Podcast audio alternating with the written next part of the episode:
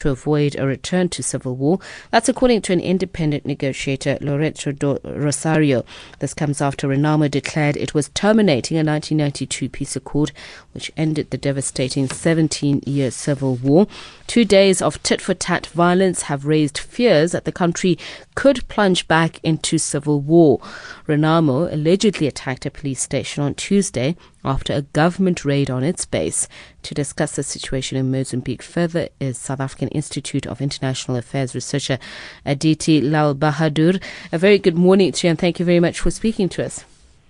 Uh, good morning. Thanks for having me. Just how real are the concerns of a return to civil war?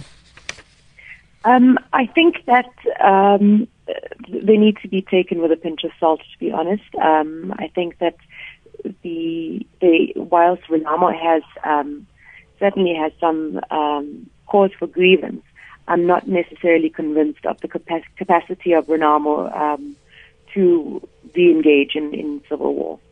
Well, um, at this point, um, what I can, from what I can gather, they they've been um, demanding electoral reform, military reform, and uh, more equitable economic development. Um, and so, um, I think for the past six months, they've been engaged with Frelimo in in political negotiations um, to try and, um, and and reach some agreement on these issues. So um, I, I, think that uh, what you're seeing now is really a frustration on the part of Renamo um, in the failure of these talks um, because they, they've been taking place, like I said, for about six months. Over 20 rounds of negotiations have been engaged in, and not much headway has been made. Um, so I do think that the the the, the, the, violent um, uprising is is a consequence of failed negotiations at this point. But just looking at whether or not Frelimo is guilty of monopolizing political and economic power, as is the accusation, there are those who'd say there's not been enough reform in, in Mozambique. There's not much to indicate that they're on the path of, you know, improving the situation pre the civil war. No, I, uh, you, Mozambique has uh, has made massive strides since uh, since the civil war. Um, you know, the, the, the kinds of challenges, the post-conflict reconstruction challenges that the country's had to face have been absolutely insurmountable. It, it really is one of the poorest countries in the world. Um, the civil war itself damaged um, infrastructure, um, you know, on such a massive scale. So there definitely have been improvements, but it is true to say that um, there still is more that can be done. Uh, the country, you know, is technically a, a democracy, but political opposition isn't um, isn't isn't as freely to- tolerated as it is here, say, for instance. Um, uh, the institutions of, of, of government, you know, oversight institutions like Parliament and so on, aren't as well supported as they are in in in South Africa. So there there is definitely a case for, um, you know, making the institutions a lot more robust there is definitely a case for saying that corruption and graft are an increasing trend, and that is something that needs to be, you know, that something needs to be um, um, curbed if, uh, if if development is to to really have an impact on on the average Mozambican. Because mm. even though the country, the economy has been growing at, at quite a consistent rate, it's been growing at over like seven percent over the past ten years.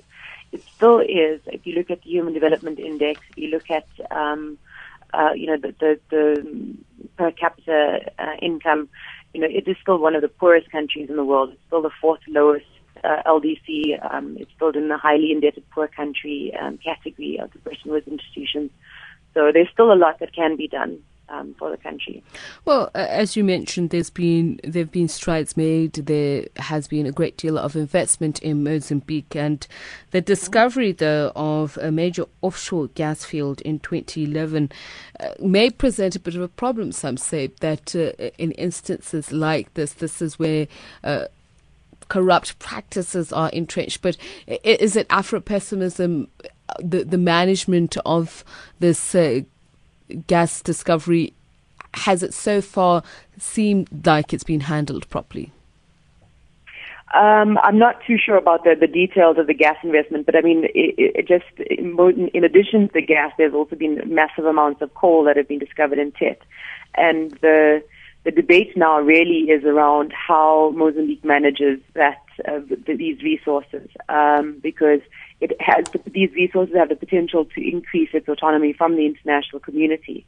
Because at the moment, it is still receives quite a substantial amount of, of uh, budget support from from the, the international community.